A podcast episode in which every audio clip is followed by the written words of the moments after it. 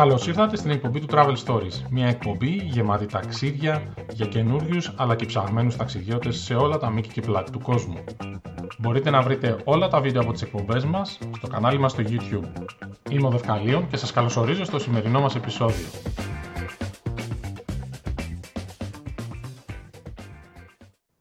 Καλημέρα! Είμαι ο Δευκαλίων, είναι η εκπομπή του Travel Stories.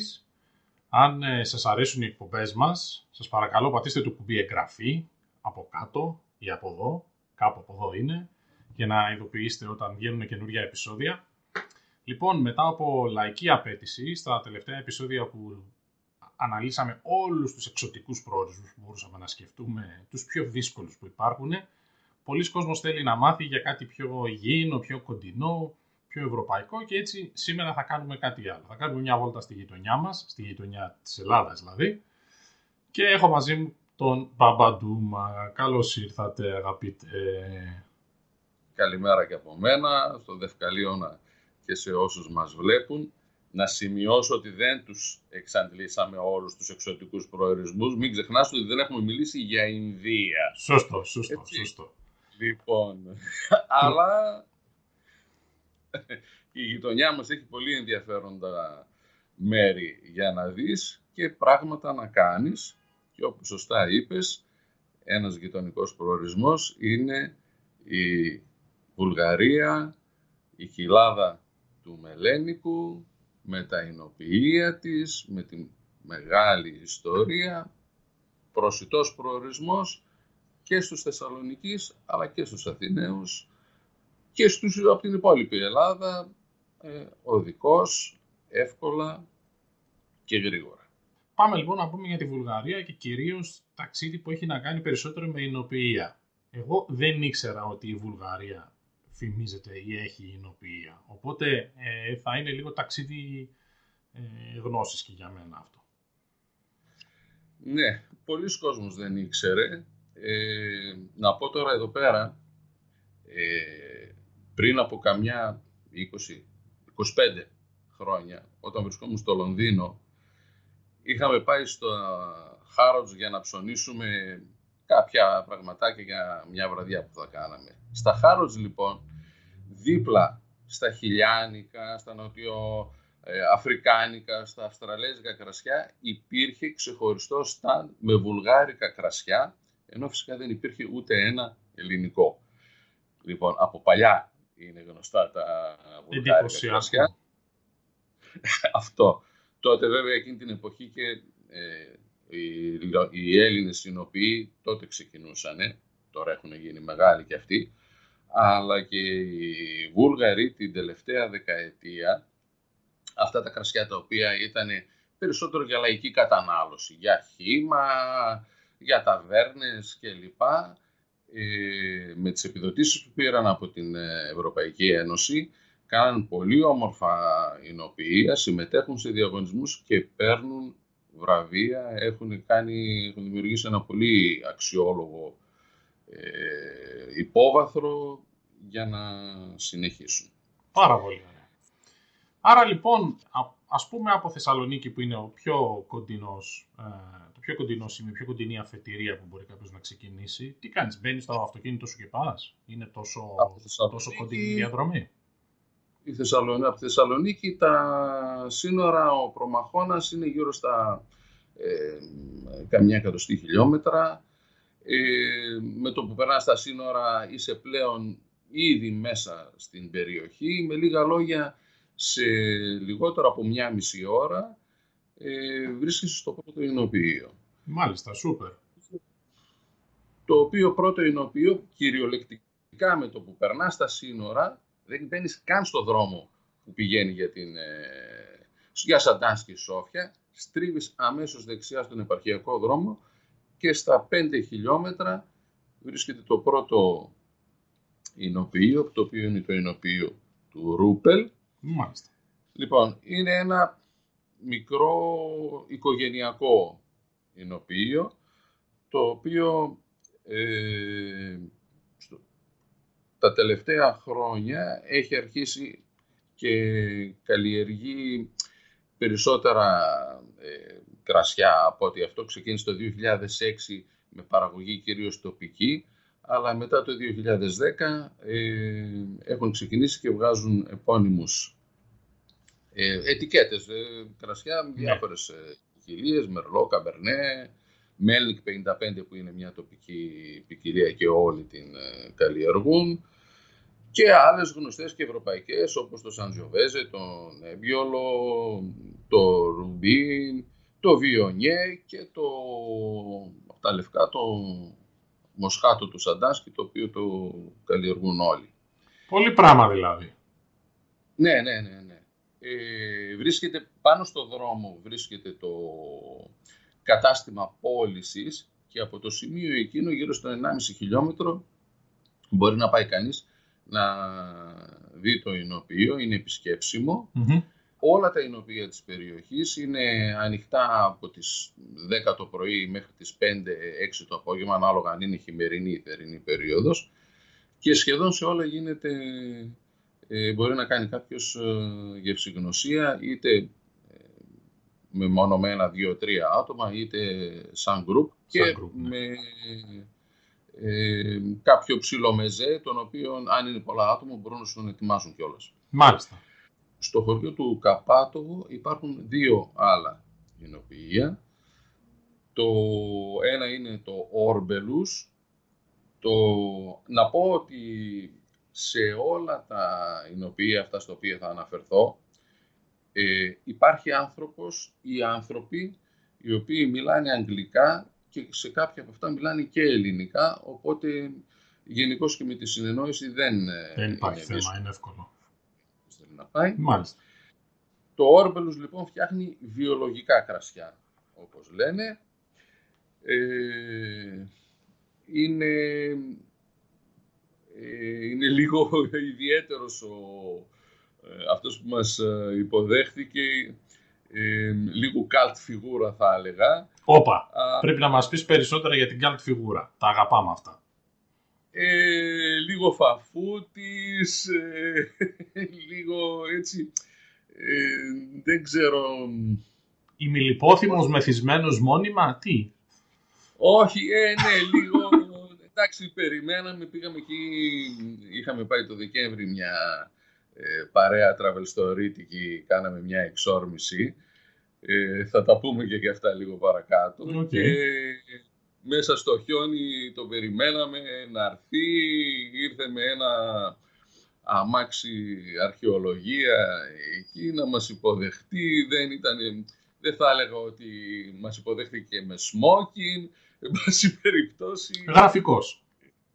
Ναι, εντάξει, ωραίος όμως, ε, ε, μας είπε πολλά πράγματα, ε, μίλησε με αγάπη, όλοι με αγάπη μιλάνε για, το, για τα παιδιά τους, για τα κρασιά τους, mm. ε, και μας είπε ενδιαφέροντα πράγματα για, το, για τα κρασιά που παράγει. Ε, συνεχίζοντας μετά από εκεί, εκεί κοντά στο ίδιο το, το χωριό, γύρω στα δύο τρία χιλιόμετρα, κάπου τόσο. Ε, το ένα είναι από τη μια μεριά, το άλλο είναι από την άλλη, είναι το εινοποιείο του Zlaten Rozen. Μάλιστα. Αυτό το Zlaten Rozen ε, υπάρχει από το δύο χιλιάδες δέκα. Είναι σε μοντέρνο στυλ. Όλα καινούργια είναι αυτά. Φυσικά όλα την τελευταία δεκαετία φτιάχτηκαν. Ε, έχει ένα ιδιαίτερο στην ε, είσοδό του. Έχει μία Mercedes του μοντέλου του χίλια εννιακόσια εξήντα εννιά. Το οποίο είναι, λέει, το μοντέλο το οποίο ε, βγήκε στην παραγωγή την ημέρα που γεννήθηκε ο εινοπαραγωγός. Ο ιδρυτής του εινοποιείου. Ο, ο, ο, ε, ο, ο τεχνικός, ο, πώς λέγονται αυτοί που... Ο εινοποιός. Ο εινοποιός. Είναι, όχι αυτός που η ιδιοκτησία είναι, είναι Ιταλός. Και δουλεύει εκεί και το, έχει, το έχουν στην, στην είσοδοση, υποδέχεται. Αυτό ε, είναι λίγο παράξενο. Δεν είναι καν δικό τους δηλαδή. Απλά είναι το μοντέλο που βγήκε στην ναι. παραγωγή τη μέρα που γεννήθηκε ναι. ο τύπος. Μάλιστα, οκ. Okay. Είναι συναισθηματική αξία για αυτόν, οπότε το έχει εκεί πέρα ένα μοντέλο. Δυνατός. Αυτοί, ε, και έναν ξενώνα πάνω στο μοναστήρι του Ρόζεν. Αυτό ήθελα να σε ρωτήσω, αν μπορείς να μείνεις σε κάποιο από αυτά. Ε, το μοναστήρι του Ρόζεν είναι ε, μακριά από εκεί, μακριά, πολύ μακριά, δηλαδή καμιά δεκαπέντε χιλιόμετρα, κάπου τόσο. Οκ, okay, εντάξει, άρα στο ενοποιείο, στο ενοποιείο δεν μπορείς να μείνεις μέσα, πας στην επίσκεψή σου, παίρνεις τα κρασιά σου, πίνεις τα μισά, ναι, τα άλλα μισά τα παίρνεις για τον δρόμο. Μπορείς να κάνεις τη γευστική δοκιμή, είναι πολύ οργανωμένη αυτή εκεί. Ωραία. Ε, κοστίζει γύρω στα δεκαπέντε λέβα για πέντε έξι κρασιά. Ε, έχουν εκθετήριο, η κοπέλα που είναι και μιλάει και ελληνικά, είναι πολύ εξυπηρετική. Ε, έχουν μεγάλη γκάμα. Τα δικά τους τα κρασιά είναι περισσότερο ευρείας κατανάλωσης, τα βρίσκεις δηλαδή και σε περισσότερα, και στα σούπερ μάρκετ τα βρίσκεις. Μάλιστα.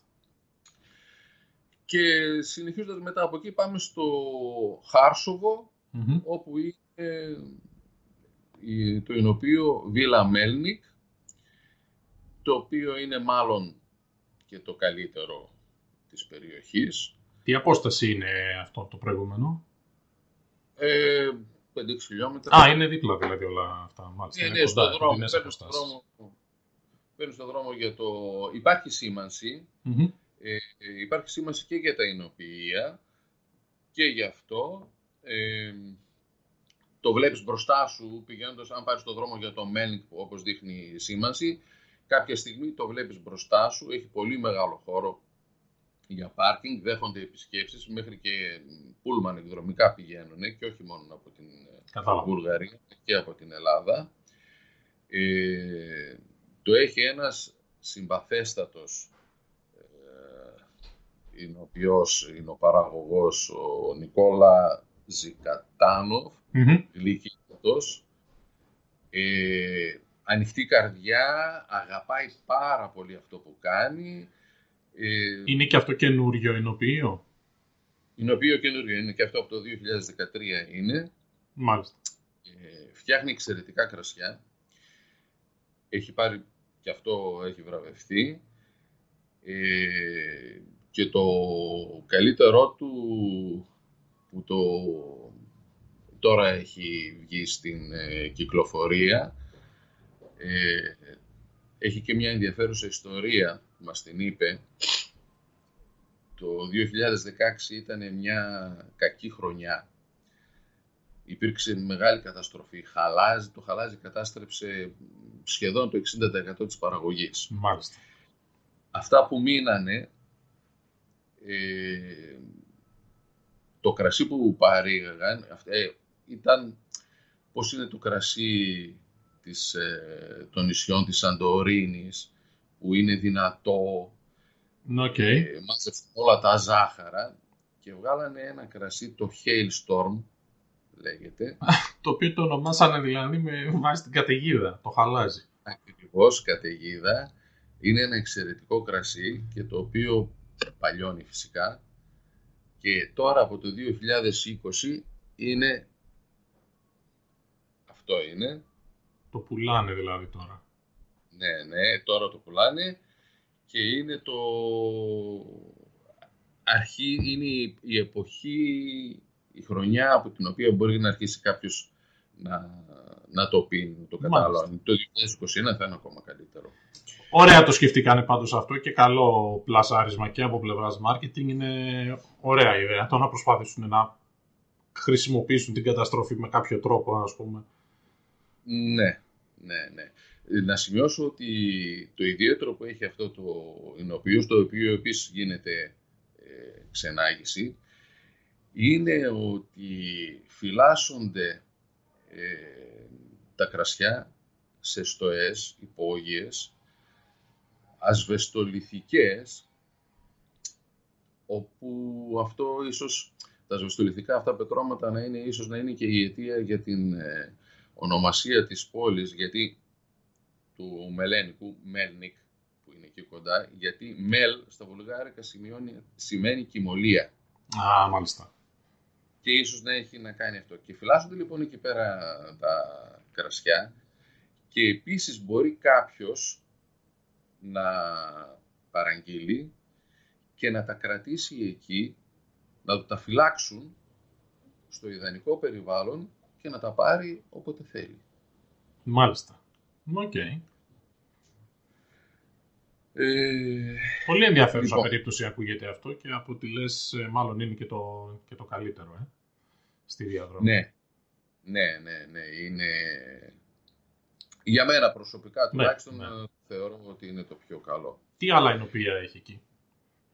Μετά από αυτό ε, υπάρχει ένα άλλο το οποίο είναι από την άλλη πλευρά. Όλα αυτά που είπαμε είναι ανατολικά του, της οδικής αρτηρίας που οδηγεί στο Σαντάνσκι και στην ε, Σόφια. Mm-hmm. Υπάρχει και ένα το οποίο είναι δυτικά, το οποίο έχει και αυτό παρόμοια ονομασία με ένα άλλο που είπαμε, λέγεται Ορμπέλια, το οποίο επίσης είναι μια καινούργια, ένα καινούργιο εινοποιείο και αυτό από το δύο χιλιάδες δεκατρία.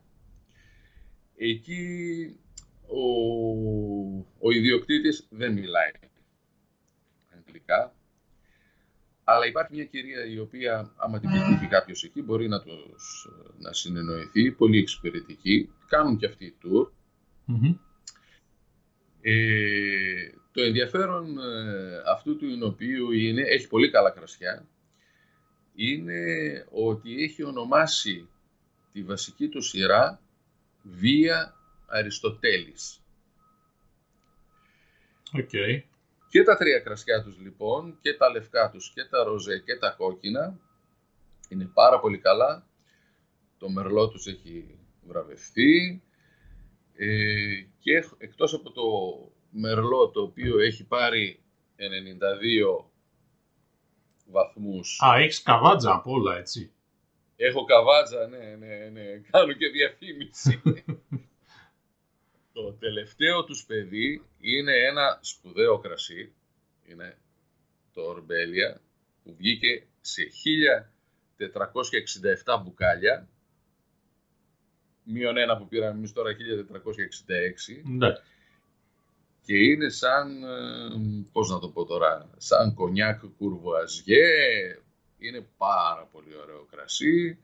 Είναι για έξτρα αυτά περιπτώσεις. Τα, αυτά τα κρασιά είναι ακριβά κρασιά. Δηλαδή είναι κρασιά που μπορείς να αγοράσεις σε ποσότητες, αν σου αρέσει να πάρεις δύο-τρεις φιάλες, ή είναι κρασιά που κοστίζουν εκεί για να τα δοκιμάσεις? Εντάξει, τα σκάς μία φορά και πας πάσο μετά. Κοίταξε να δεις, εμείς ε, η μικρότερη ποσότητα που παίρνουμε από το κάθε εινοποιείο που πηγαίνουμε είναι τουλάχιστον μία εξάδα. Ναι. Ε, οι τιμές τους είναι πάρα πολύ λογικές.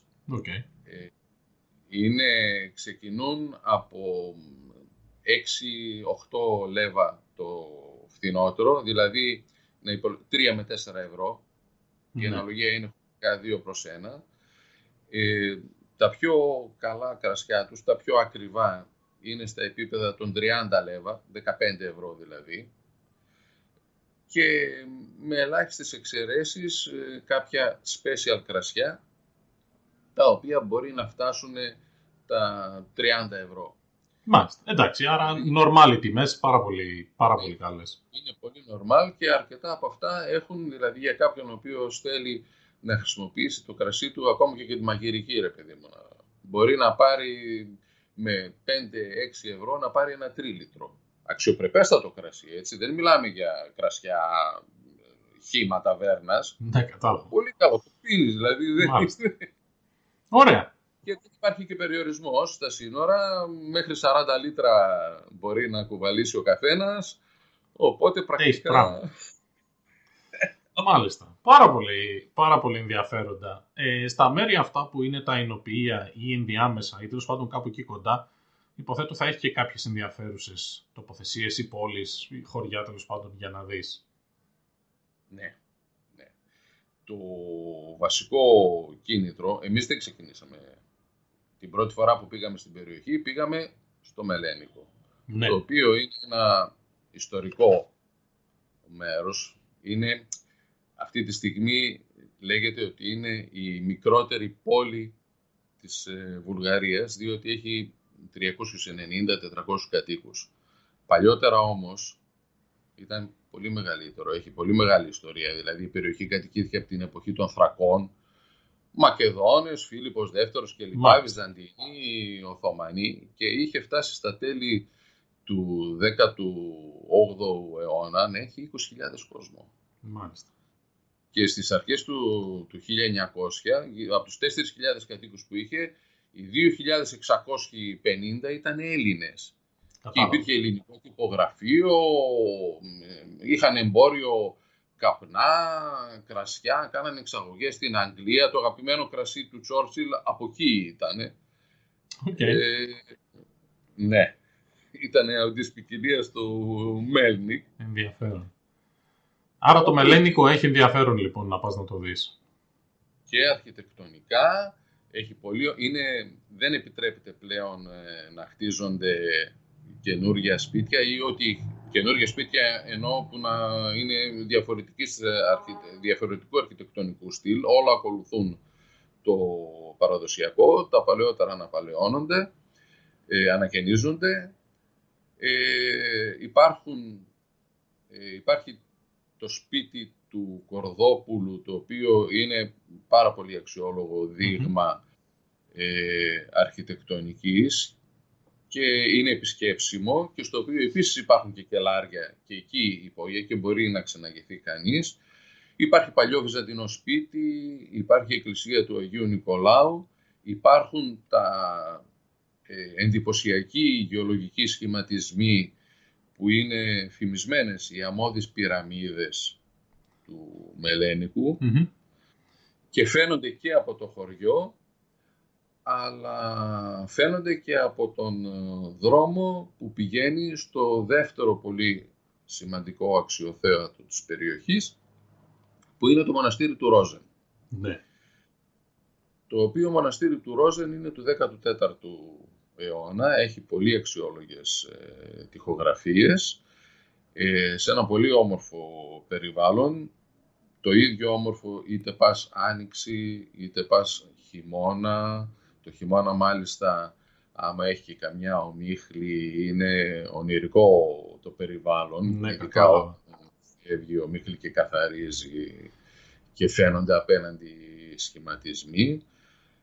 Ε, μου είχε, ε, δεν μου λες, έχει τουρισμό, αυτά τα μέρη, αυτές τις περιοχές έχουν τουρισμό πολύ, δηλαδή φαντάζομαι κυρίως Έλληνες ή από άλλες ε, γειτονικές περιοχές, είναι μέρη που επισκέφτεσαι ευχάριστα, ξέρεις, χωρίς συνοστισμό και, και τα λοιπά.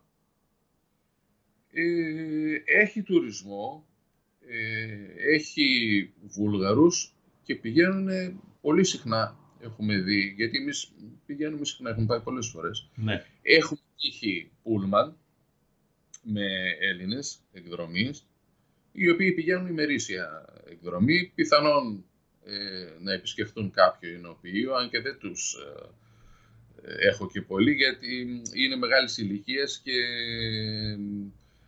ε, κυρίως μεγάλης ηλικίας αυτοί που βλέπουμε. Ε, πηγαίνουν, βλέπουν το Μελένικο, τους ξεναγούν, είναι όμορφα, μπορείς να περιηγηθείς άνετα δύο-τρεις ώρες εκεί και να, να περπατήσεις, έχει και δάσος και φυσικά έχει και ταβέρνες με τοπικά δέσματα. Ωραία. Ε, μπορούν και να αγοράσουν και προϊόντα, οπότε Άρα, έχει, αλλά δεν γίνεται και η κοσμοπλημμύρα, αν ναι, έχει εντάξει. Τώρα κανένας Κυριακό μπορεί να τύχει, εντάξει. Okay. Ναι. Μάλιστα. Άρα, Μελένικο και Μοναστήρι Ρόζεν μέσα στα αυτά που πρέπει κάποιος να δει οπωσδήποτε. Άλλο. Το άλλο είναι η γειτονική πόλη, είναι γύρω στα είκοσι χιλιόμετρα, mm-hmm. είκοσι πέντε χιλιόμετρα από τα σύνορα, είναι η πόλη του Σαντάνσκι, ναι. Το οποίο έχει ιαματικά μέτρα και τα οποία μπορεί κάποιος να τα επισκεφτεί. Έχει δημοτικά ε, λουτρά, πληρώνεις, πας, κάνεις.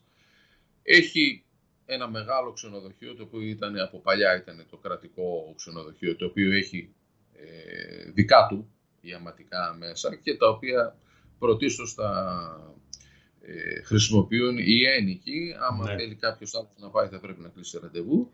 Αλλά υπάρχουν και άλλα ξενοδοχεία όπως το Περούν, το οποίο δεν είναι και τόσο. Το Interhotel που είναι το κρατικό είναι ακριβούτσικο. Έχει γύρω στα εβδομήντα με ογδόντα ευρώ τη βραδιά το δωμάτιο. Okay. Ενώ το Περούν με τα λιγότερα από τα μισά λεφτά, αξιοπρεπέστατο. Εκεί μείναμε εμείς. Ωραία. Ε, ε, Μπορείς πολύ να... καλό προϊόν και με λουτρά. Ναι. Μπορείς να μείνεις και στο, και, και, και στο Μελένικο. Έχεις καμιά πρόταση για ξενοδοχείο στο Μελένικο, ας πούμε? Το Μελένικο έχω μία πρόταση και για διαμονή και για φαγητό. Πες μας για τη διαμονή, το φαγητό θα το καλύψουμε μετά ξεχωριστά γιατί το αγαπάμε. Μετά. Απλώς επειδή συνδυάζεται, είναι το ίδιο μαγαζί. Να, είναι Δώστο. Τσάφκοβα. Ε, μπορεί να το κλείσει κάποιος μέσα από το booking. Ε, εμείς όταν μείναμε πληρώσαμε λιγότερο από τριάντα ευρώ για το δωμάτιο. Mm-hmm. Ε, και από κάτω είναι και το, η, η ταβέρνα στην οποία τρώμε όταν πηγαίνουμε και η οποία εκτός από τα, θα το πω εδώ, εκτός από τα κλασικά που μπορεί να βρει κάποιος και σε άλλες ταβέρνες, έχει αυτό το οποίο είναι λόγος για να πας και εκεί, το παγωτό τους, το χειροποίητο, Οπα. που δεν παίζεται. Δεν παίζεται. Παγωτό Όλες. χειροποίητο στο Μελένικο, λοιπόν. Ναι. Αυτό, έστω και μόνο για το παγωτό... Με ευνηδίασες. Δεν το περίμενα. Αυτό. Λοιπόν, Μάλιστα. Ε, Πάρα ε, πολύ ωραία. Ε, ε, αυτό που θα σε ρωτήσω τώρα είναι... όσον αφορά την εποχή, και είπες κάποια πράγματα γι' αυτό, αλλά υπάρχει κάποια συγκεκριμένη περίοδος ε, που αξίζει να πας περισσότερο από κάποια άλλη ε, να δεις αυτές τις περιοχές και αυτά τα ενοποιεία? Λοιπόν, ε, η περιοχή γενικώς έχει ήπιο κλίμα. Ναι.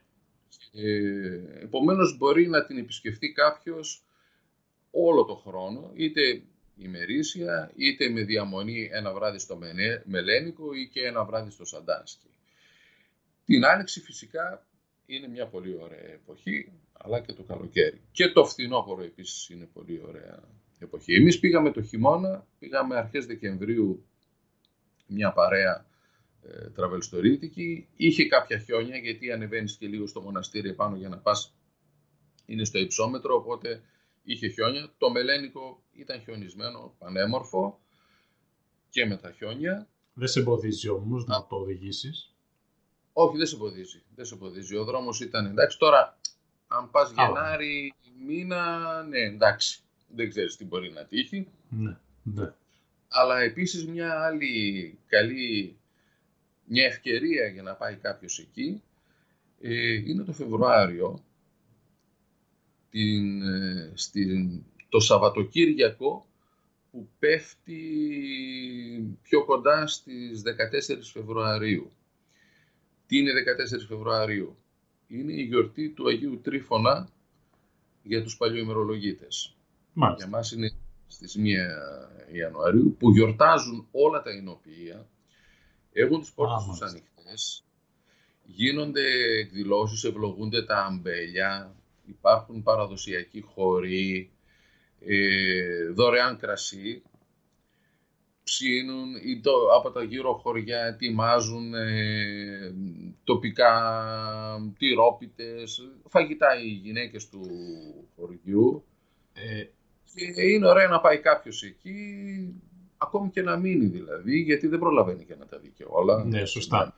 Αυτό το επεισόδιο με, το, με τη γιορτή του Αγίου Τρίφωνα είναι κάτι που πρέπει κάποιος να έχει προγραμματίσει και να έχει κάνει κάποιο είδους κρατήσεις, ας πούμε, ή δεν είναι τόσο μεγάλο το, το, ο χαμός, ας πούμε, που εντάξει μπορείς να αποφασίσεις να πας τελευταία στιγμή το Φεβρουάριο χωρίς ιδιαίτερο πρόβλημα? Ε, μπορεί να πάει και τελευταία στιγμή αν είναι από Θεσσαλονίκη. Ναι, εντάξει. Αν το αποφασίσει από Αθήνα... Ε, θα ξεκινήσει από την προηγούμενη, μάλλον θα μείνει, διότι η τελετή γίνεται στις έντεκα η ώρα το πρωί. Για να ναι. βρίσκεσαι εκεί, αν ξεκινήσεις από Αθήνα, ναι, είναι λίγο δύσκολο. Ε, από Θεσσαλονίκη, εύκολα βρίσκεσαι εκεί. Τώρα, για να κλείσεις από πιο μπροστά, ωραία, άμα θέλεις να το κάνεις λίγο πιο χλίδα, ε, έχει και ένα ξενοδοχείο στο Μαρικοστίνοβο, το οποίο επίσης έχει λουτρά, είναι στην περιοχή, μπορείς να μείνεις εκεί από βραδύς και να σηκωθείς φρέσκος και ζεστός το πρωί και να πας στο εινοποιείο σου. Μάλιστα, να πιείς τα κρασιά σου. Το πεταρτάκι εκεί, να δεις το... όλες τις εκδηλώσεις που έχουν, μουσική, χορό κλπ. Πάρα πολύ ωραία. Ε, εντάξει, πήγαμε στα εινοποιεία, είδαμε τις περιοχές, είπαμε για τα ξενοδοχεία, που θα μείνεις, τι θα φας, για τα παγωτά ε, στο, στο Μελένικο. Στην Τσάφκοβα, ναι. Στην Τσάφκοβα. Ε, αυτό, αυτό που ναι. ήθελα να σε ρωτήσω στο τέλος είναι, προφανώς αγοράζεις κρασιά, είναι ξεκάθαρο, αλλά τι άλλο μπορείς να αγοράσεις, υπάρχουν τοπικά προϊόντα ή ξέρω εδέσματα τα οποία είναι, αξίζει τον κόπο κάποιος να δοκιμάσει να αγοράσει από εκεί στην εκδρομή αυτή, ή πρέπει να επικεντρωθεί στα κρασιά? Εκεί μπορεί να δοκιμάσει την, τις τοπικές τους πίτες, μία από τις οποίες είναι η γνωστή μπάνιτσα, είναι ένα είδος τυρόπιτας, μοιάζει λίγο με την μπουγάτσα τη δικιά μας. Mm-hmm. Ε, μπορεί να αγοράσει επίσης ε, γλυκά του κουταλιού, είναι χειροποίητα, είναι πολύ καλά, φτιάχνουν οι, οι γυναίκες των ε, χωριών, όλα όσα λέμε σε τιμές οι οποίες είναι περίπου στα μισά από ό,τι στην Ελλάδα. Okay. Ε, γλυκά του κουταλιού, ξηρούς καρπούς, φουντούκια, αμύγδαλα, καρύδια. Τα αλλαντικά, τα βουλγάρικα, τα οποία είναι λουκάνκα λέγονται, αλλά δεν είναι λουκανικά, είναι λουκάνκα, η τοπική ονομασία είναι αλλαντικό. Ναι, okay. Δεν το ήξερα σε αυτό. Σε διάφορους τύπους, ναι. Ποικιλίες και τιμές, έχει πιο φτηνά, έχει και πιο ακριβά. Ε, και επίσης μπορεί να αγοράσει μέλι, το οποίο ναι. μέλι... Ε, είναι και από άλλες περιοχές.